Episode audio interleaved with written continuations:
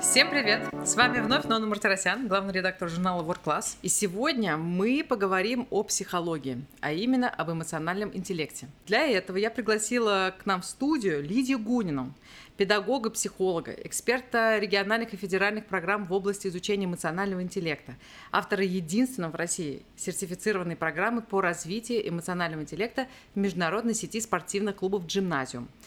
Лида, здравствуйте. Добрый день.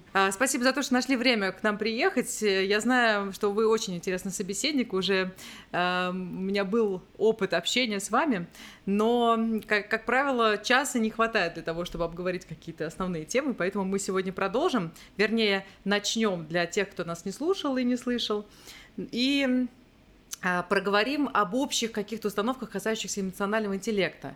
За этим красивым словосочетанием, которое принято в психологии, наверное, да, что все-таки больше в научной среде, стоит главное, как воспитать не компьютер со знаниями, да, то есть человека, который просто владеет некими знаниями, а все-таки человека с эмоциями, с чувствами, с готовой к эмпатическим отношениям с другими людьми и так далее. Но начнем с главного. Вот что... Вы знаете, вот я даже не с главного. Начнем с того, что я обращаю внимание на нынешнее поколение молодежи.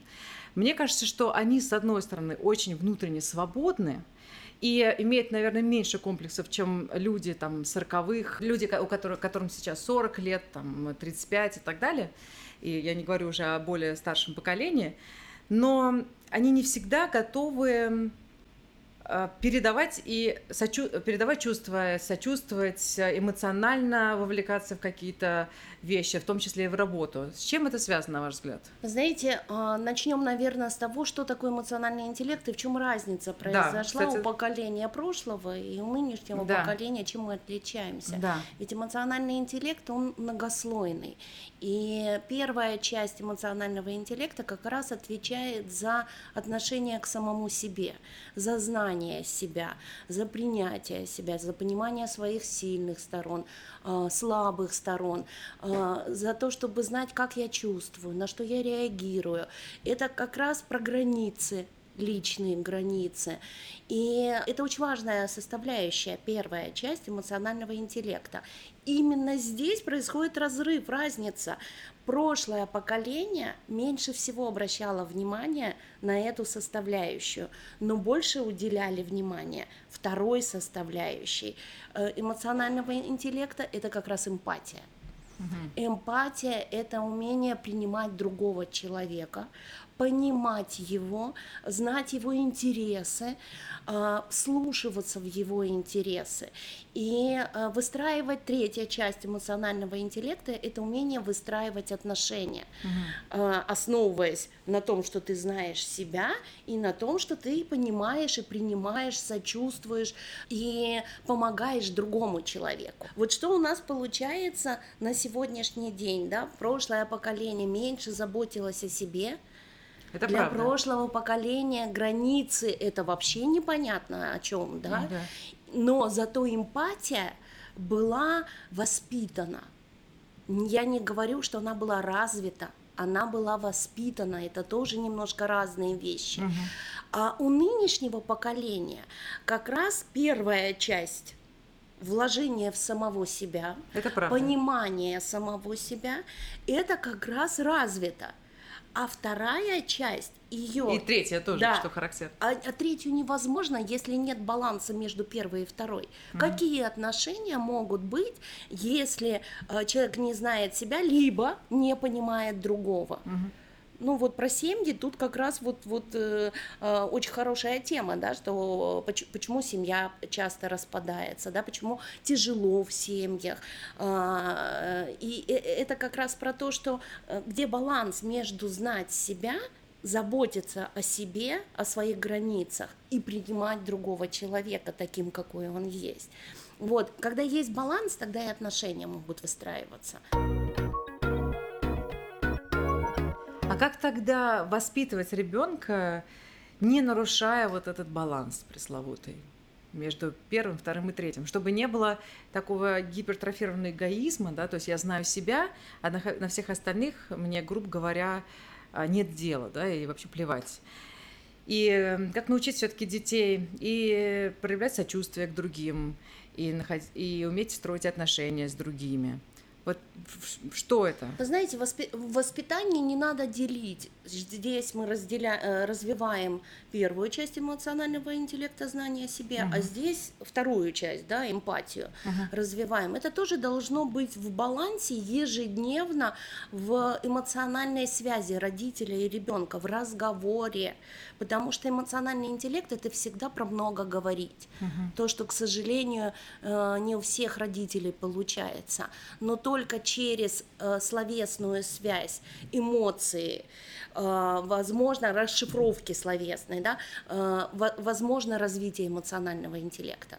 По-другому не бывает. И здесь нужно говорить все время на примерах каких-то, в игровой форме с ребенком. Дети же вообще развиваются в игровой форме. Это правда, лучше всего. И поэтому это сюжетно-ролевые игры какие-то могут быть, в которых проговаривается, а что ты сейчас чувствуешь, а что котенок чувствует сейчас, а что чувствует собачка, а что ребенок на площадке. Когда подчеркивается, что ребенок, смотри, ребенок плачет, он, наверное, упал, ему больно, тебе тоже было когда-то больно, когда, помнишь, ты поранился. То есть это связки с чувствами другого человека и самого себя.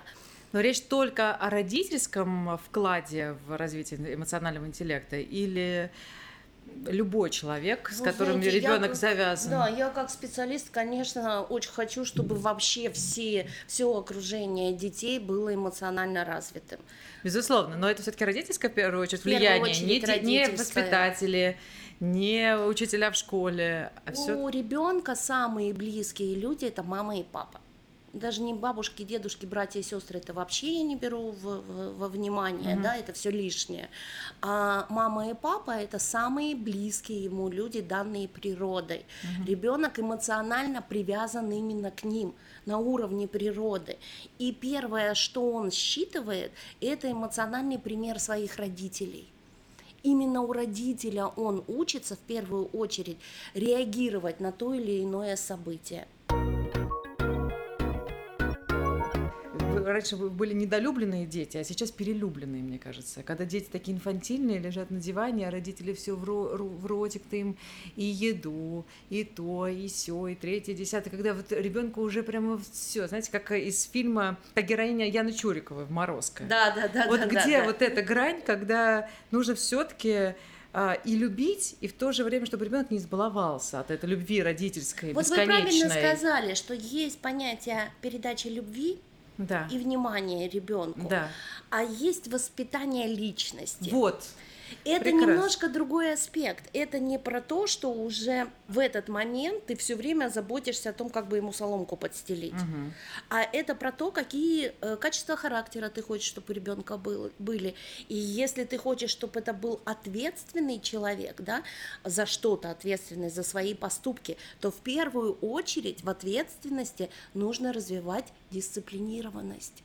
А дисциплинированность никогда не развивается только с позиции похвалы и поощрений. Дисциплина – это всегда про похвалить, поощрить и наказать.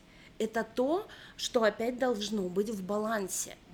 И когда вы устанавливаете правила какие-то ребенку, он должен знать, что за выполнение этих правил, во-первых, он должен знать, почему эти правила существуют, да, зачем они нужны, почему вдруг родитель решил именно такие правила ввести.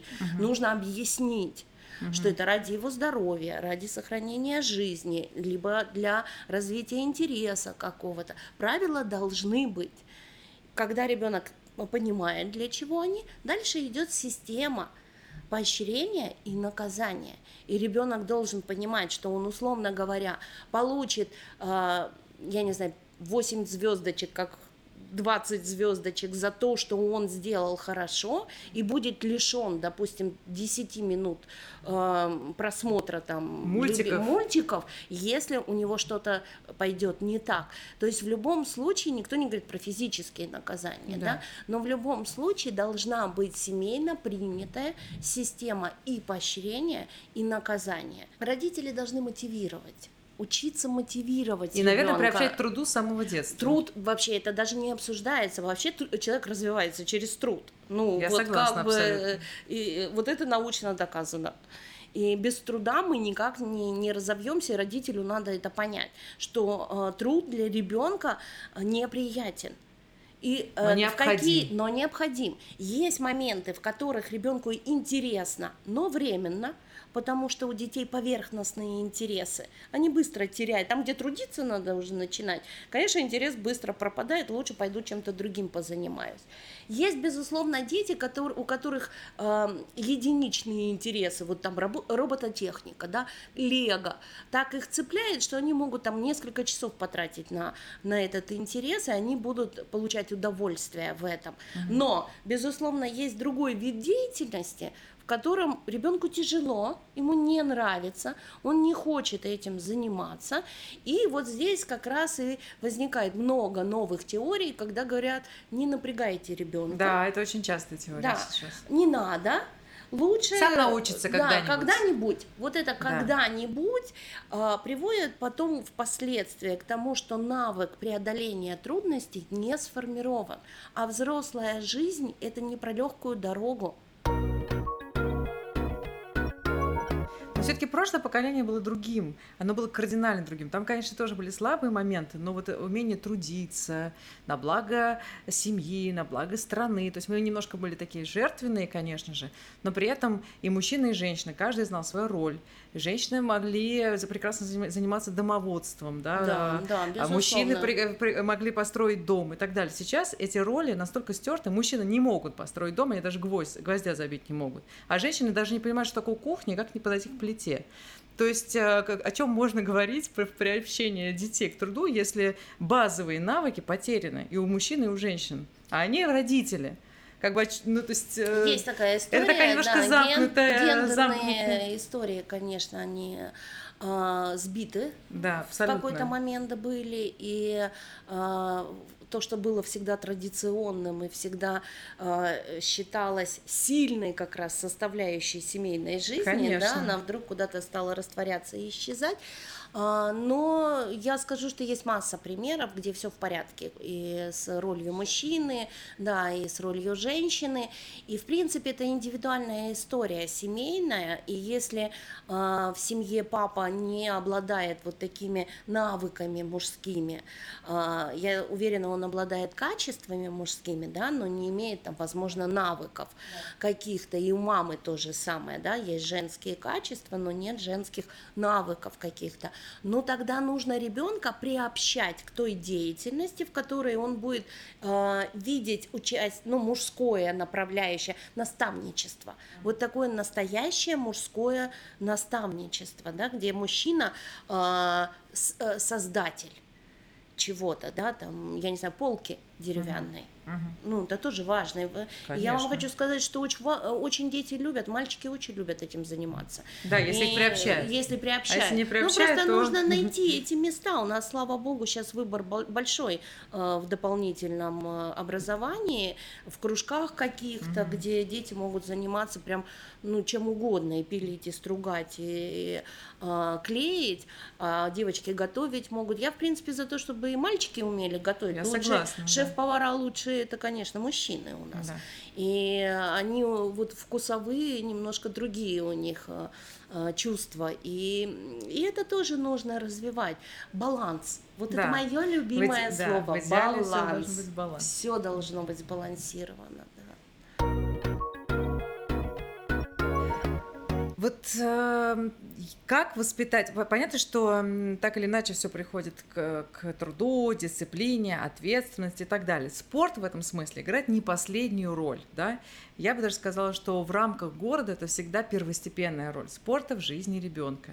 То есть нельзя это отбрасывать, откидывать. Физкультуры, я так понимаю, всегда недостаточно, правильно, для развития каких-то основ... Ну, короче, она, с одной стороны, хорошо развивает все физические качества, плюс-минус, а с другой стороны, вот эти вот психологические, да, вот, когда там ребенок начинает ответственно относиться к тому, чем он занимается, и так далее. Вот что вы порекомендуете родителям в отношении спорта для детей? Как выбрать, сколько раз в неделю он должен составлять, какие физические и психологические качества развивает? Я обожаю, когда родители включают в воспитание ребенка спортивные нагрузки, и считаю, что это необходимо делать и мальчику, и девочке. В определенном возрасте можно, есть сейчас возможности из 2 лет ребенка приобщать к спорту, просто чтобы опять-таки родитель понимал, для чего этот спорт нужен.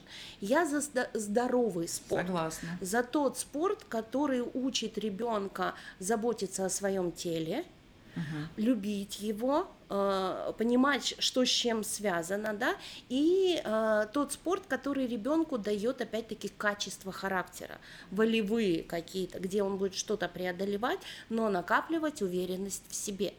А если он чего-то не хочет, например, родителям говорят: хочешь большой теннис? Не хочу. Хочешь, пойдем побегаем? Не хочу. Хочешь лыжи? Не хочу. Никогда не хочет, потому что вот. Это труд, который ребенок не знает.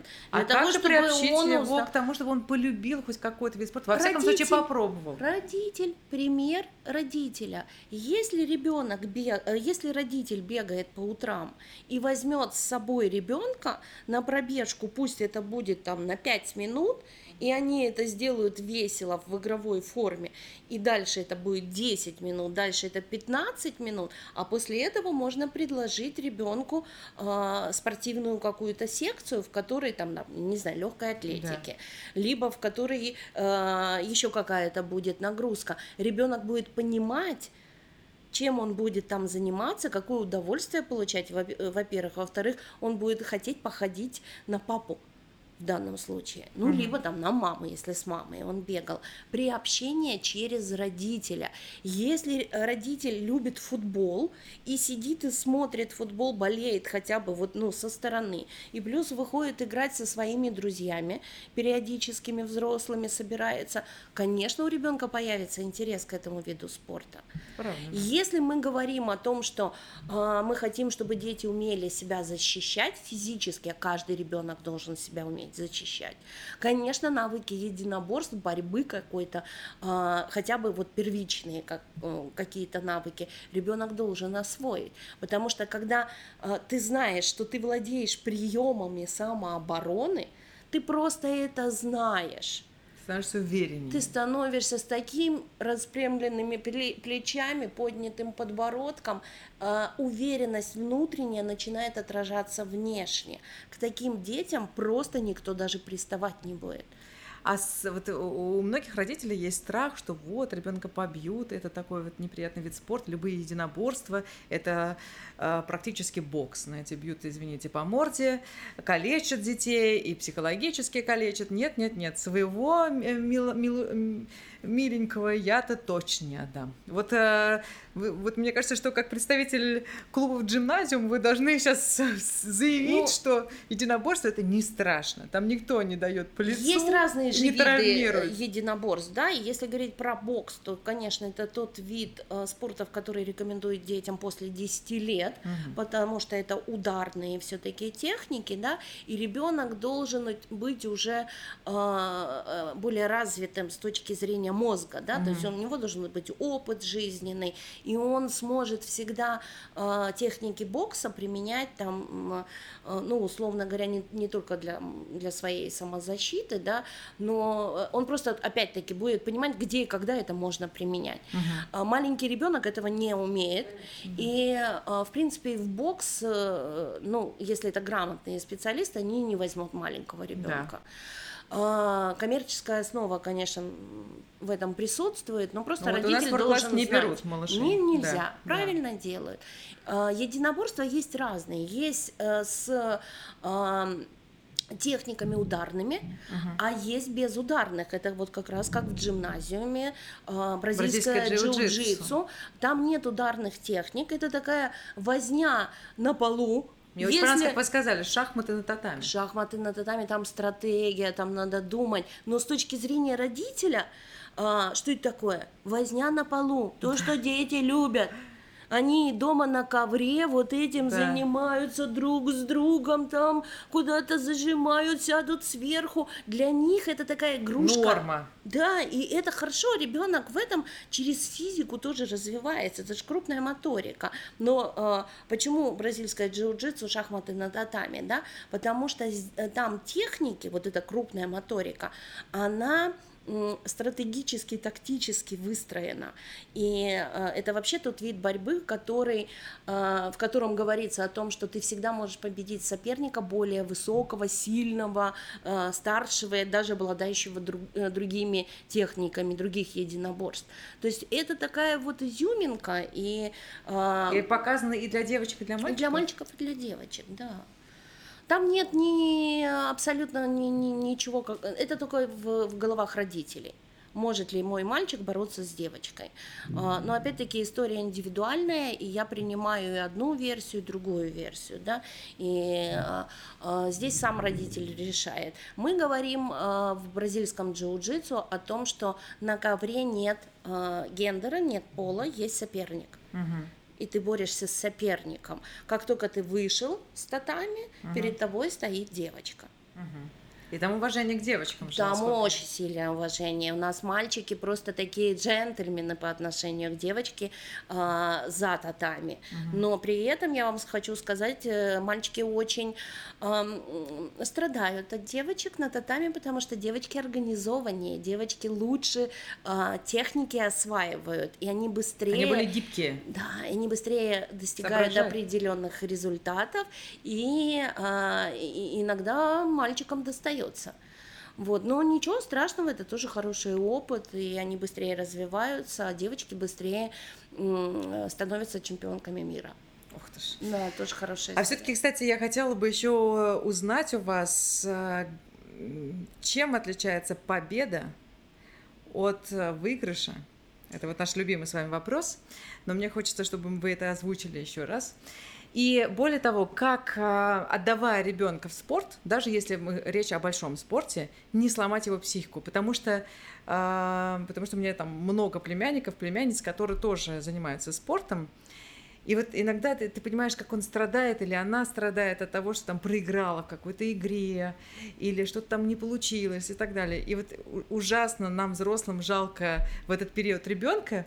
И что нужно, наверное, говорить ему для того, чтобы вот не сломать психику, знаете, чтобы он не перестал верить в себя и в свои силы? Вы знаете, это прям длительный процесс, но это моя любимая тема, когда я говорю, если хотите сделать ребенка победителем, научите его проигрывать.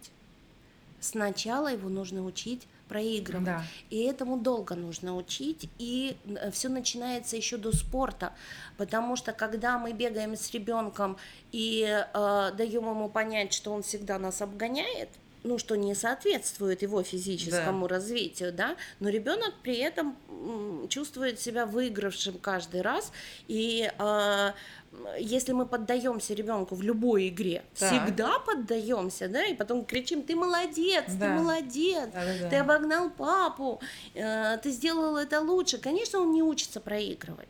Вот в таких маленьких вещах нужно давать ребенку и выиграть, и проиграть, да, и папа должен там, если папа проиграл, разобрать, почему он проиграл. Наверное, я там не так быстро бежал в самом начале, нужно сделать рывок, анализировать, учить ребенка анализировать проигрыш даже в игре, и неважно какая, физическая игра, либо настольная игра. Мы сейчас в большей степени говорили о детях, понятно, потому что вы чаще имеете дело с ними. А что же вы можете сказать про взрослых? Вот сейчас нынешних взрослых, которые также приобщаются к спорту и испытывают проблемы с самооценкой, да, или проблемы с тем, что вот вроде они и стараются, еще что-то, но у них что-то не получается. Я не говорю даже не про какие-то личные победы, да, ну хотя и личные победы тоже важны, а именно даже в спорте. Вот он ходит, тренируется, а результата нет. Как взять себя в руки, поощрять себя в некоторой степени, не уходить в какие-то депрессии и упадки сил, вот балансировать, вот будучи уже взрослым? Смотрите, вопросы и вообще уметь поддерживать себя. Самооценки взрослого – это опять-таки про свой развитый эмоциональный интеллект. Вот. То есть здесь же вопрос не в спорте. Это можно корректировать, хорошо, да, во взрослом возрасте? Можно, абсолютно, но это не со спортом связано. Я думала, что это через спорт проще делается. Нужно сначала проанализировать взрослому, да, почему, что происходит с самооценкой. Потому что когда она занижена, скорее всего, если взрослый человек пришел в спорт и страдает от того, что у него что-то не получается, это значит, самооценка занижена, ну, по всем позициям, по всем пунктам. И человеку нужно разобраться с этим сначала. Что у тебя происходит в жизни, почему ты сам в себе не уверен. И начинать доставать вот эти достижения в разных местах. Потому что когда ребенок взрослый, конечно, когда взрослый человек насыщен своими достижениями, это опять-таки мои сильные стороны, где они?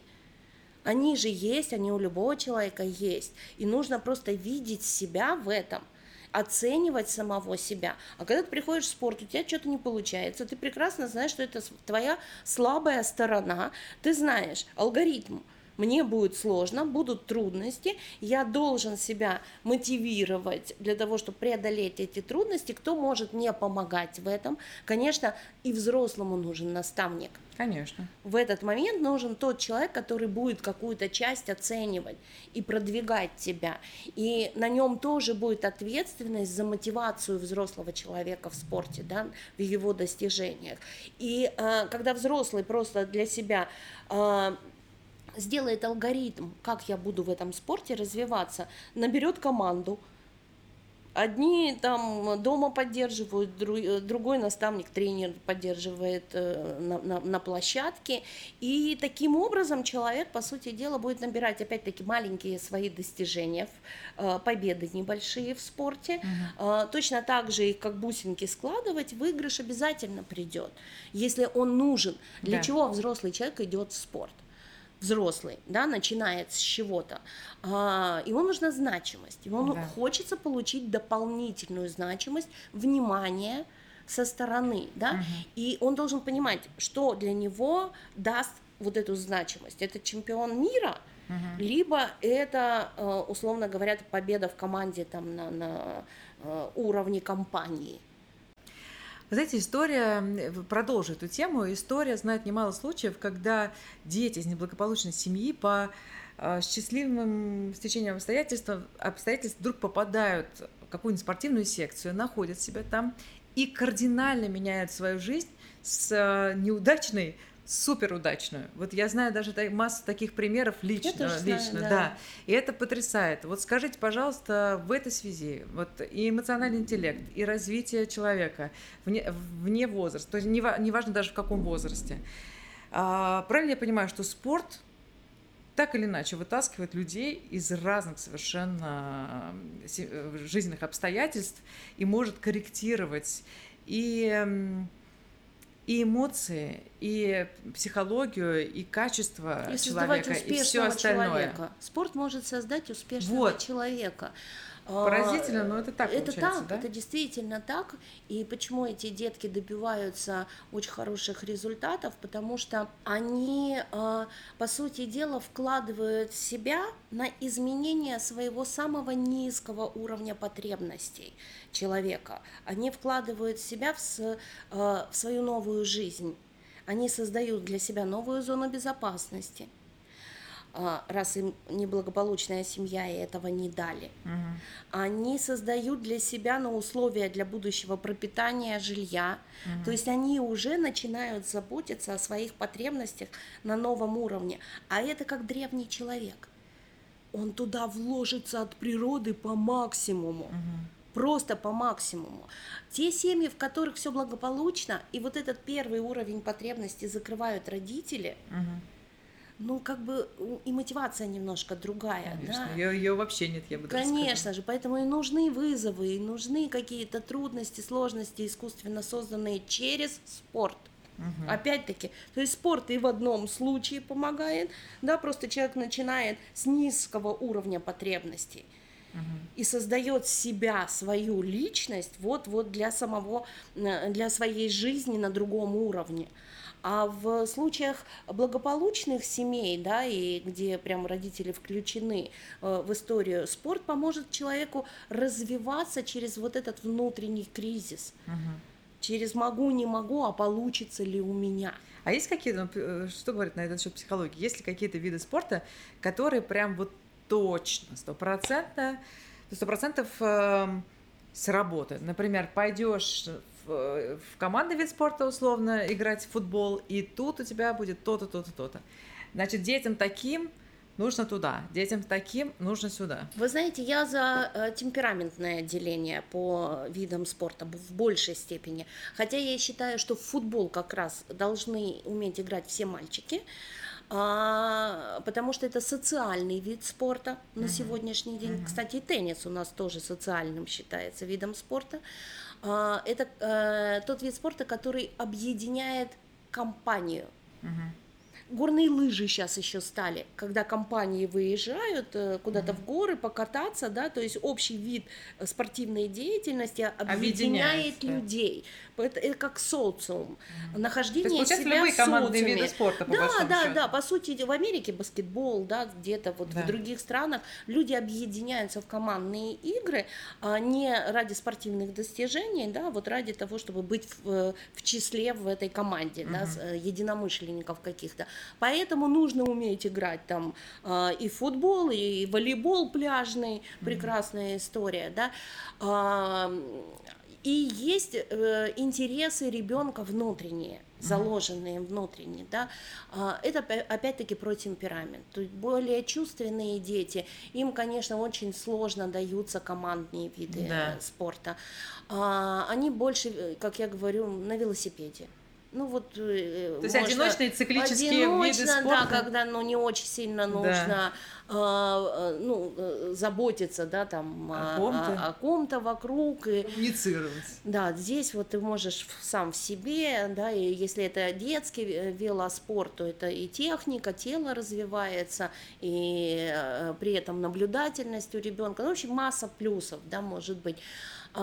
Если это дети холерики, очень импульсные, очень активные, ну, конечно, им нужны активные виды спорта, в которых есть схватки, борьба, да, потому что это азарт, конечно, это же переключение в злость. Да. Этим детям надо куда-то свою злость девать, вот лучше в спорт ее девать, это прекрасная история. А вот как раз для командных видов спорта холерики, кстати, не очень подходят, их можно выстроить потом. Но они же такие единоличники, они такие для самодостижений, и вот это как раз про единоборство, либо теннис, да, это там очень хорошо пройдет. А если говорить про командные виды спорта, то это сангвиники и флегматики. Вот они прекрасно туда встраиваются, одни по алгоритму работают, другие не переживают, если команда проиграла, и на себя никакую вину не перекладывают, потому что они оптимисты такие, и, ну, тут не получилось, пойдем дальше, в следующий раз получится. Вот, поэтому тоже нужно подходить и смотреть, где ребенку хорошо. Вот, ну, продумать заранее и не пытаться ребенка переделать. Мы всегда воспринимали, во всяком случае я, всегда воспринимала физические нагрузки как культ тела. Знаете, вот все, кто приходит в фитнес-клуб, они очень долго смотрят на себя в зеркало, всячески крутятся перед ним, то есть они прям понимают, что вот как их тело меняется, и это так или иначе реально культивируется какой-то, извините, тавтология, культ тела. А то, что вы говорите, это совершенно не то. То есть это скорее побочка, а не главный фактор. Вот как немного изменить вот эту точку зрения, фокус внимания людей, которые пришли в спорт недавно, но не в спорт даже, а в фитнес, да, все-таки в большей степени, потому что мы говорим о здоровье, или отдают детей в спорт и фитнес, не культивируя вот это отношение именно к телу, а все-таки больше к физическим качествам, к вообще к качествам характера. Все-таки что превалирует? Ну, опять-таки, если у человека культ тела, то я бы посоветовала обратиться к психологу. Все-таки нужно поработать. Хочется избежать вот этого же отношения к телу, собственно. Я понимаю, это неплохо. Ну, как бы, но все должно быть в балансе. В балансе, совершенно. Мера должна быть. А если уже вот прям совсем перебор, то проблема не в теле, проблема в голове. И нужно как бы разбираться немножко с другой стороны. А если говорить про фитнес, про нагрузки какие-то физические, у человека опять-таки нужно понимать, что на первом месте стоит наше здоровье. Это правда. Ну, любого, успешность, неуспешность, ну, вообще, начало – это здоровье, твоя ценность жизни и твоего здоровья, угу. И ответственность за это. И если мы говорим про здоровье, ну, к сожалению, ну невозможно по-другому, чем через физические нагрузки держать это тело в здоровье. И когда мы физически даем для себя нагрузки, мы, безусловно, развиваем характер. Сразу же включаются волевые качества. Они необходимы. И ну, для того, чтобы преодолеть какую-то нагрузку, которая тебе сейчас тяжела еще, ты всегда включаешь волю, прокачиваешь ее. Потому что воля – это тоже мышца. Угу. Она просто невидимая глазу, ее пощупать нельзя. Но это мышца, которую точно так же нужно прокачивать. Угу. Вот это упражнение. А смогу ли я? Внутренний конфликт. Получится ли у меня? Получится, потому что я преодолею болевой рубеж, я преодолею там еще какие-то трудности и угу. добьюсь результата. Когда человек получает этот результат, получает это удовольствие, угу. это насыщение и любовью к себе, вниманием, значимостью. Но оно естественное. Это угу. не такое, когда я создаю специальные ситуации, чтобы оказаться значимым. А это мой труд, через который я показал свою значимость. И это достойно уважения. Это правда. И последний вопрос про вот этот самый пресловутый, но такой важный баланс в жизни. Потому что сейчас, ну как бы последние несколько лет, несколько десятков даже лет, мы все бегаем за неким успехом. И вот этот предел успешности, он все время плавающий. То нужно быть самым богатым, то нужно быть самым таким-то. В общем, короче, мы все время все стремимся к тому, чтобы быть успешным. Мы все немножко конкурируем друг с другом, да, особенно если... То есть человек либо амбициозный, и тогда он конкурирует, либо он вообще не амбициозный, вот попивает себе где-то пиво во дворе, и по большому счету все. Так проживает свою жизнь. Вот как остановиться в этой борьбе за успех, а просто заниматься собой. Вот есть какие-то советы от психолога, да, вот вы как представителю, да, угу. профессии, советы, которые вы можете дать людям, перестать ориентироваться на каких-то людей, на каких-то там, на какие-то призывы маркетинговые, да, и просто жить своей жизнью, любить себя, заниматься собой, творить свою жизнь. Вы знаете, это тоже сейчас очень много обсуждается и говорится о том, что сколько можно про этот успех, надо быть счастливым.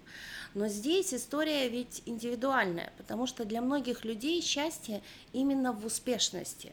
Счастье, когда ты вот получаешь от полученного результата удовольствие. Угу. Именно так, да. У многих это есть, но вопрос в том, что насколько я знаю себя, насколько мне нужно это для моего личного счастья. Это первая часть эмоционального интеллекта. А что тебе нужно от этого успеха? Да. Тебе достаточно вышивать дома, создавать картины для собственного интерьера, готовить для своей семьи, ну, вот как бы быть поддержкой для ребенка, для супруга. Ты счастлив в этом? Если счастлив, окей, все. То есть надо признаться себе по большому счету. Безусловно. Если же человек понимает, что ну нет, ну вот есть вот этот драйв, конечно, этот драйв внутренний, он требует какого-то выражения, то, безусловно, тогда нужно прям думать, в каком направлении ты хочешь быть успешен. И это еще один навык, soft skills, которые я говорю, что гибкие навыки нужны и детям, и взрослым в жизни, целеполагание.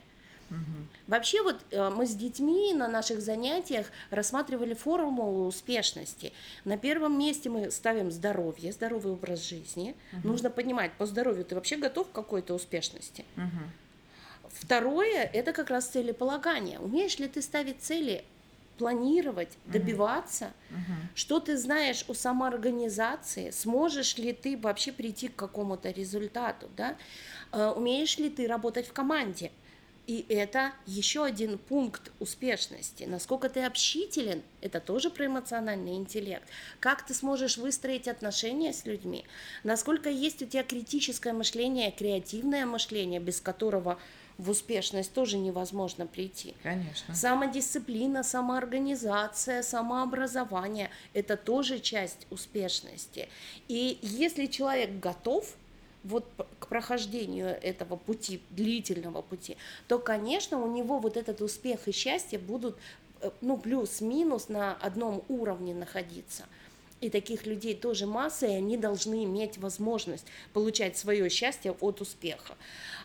Если человек где-то в какой-то точке понимает, что, ну, не может он пройти, да и не хочет он этого делать, да, ну тогда честно признаемся себе. Нет, не мучаемся. Не мучаемся, но периодически нужно делать пересмотр позиций.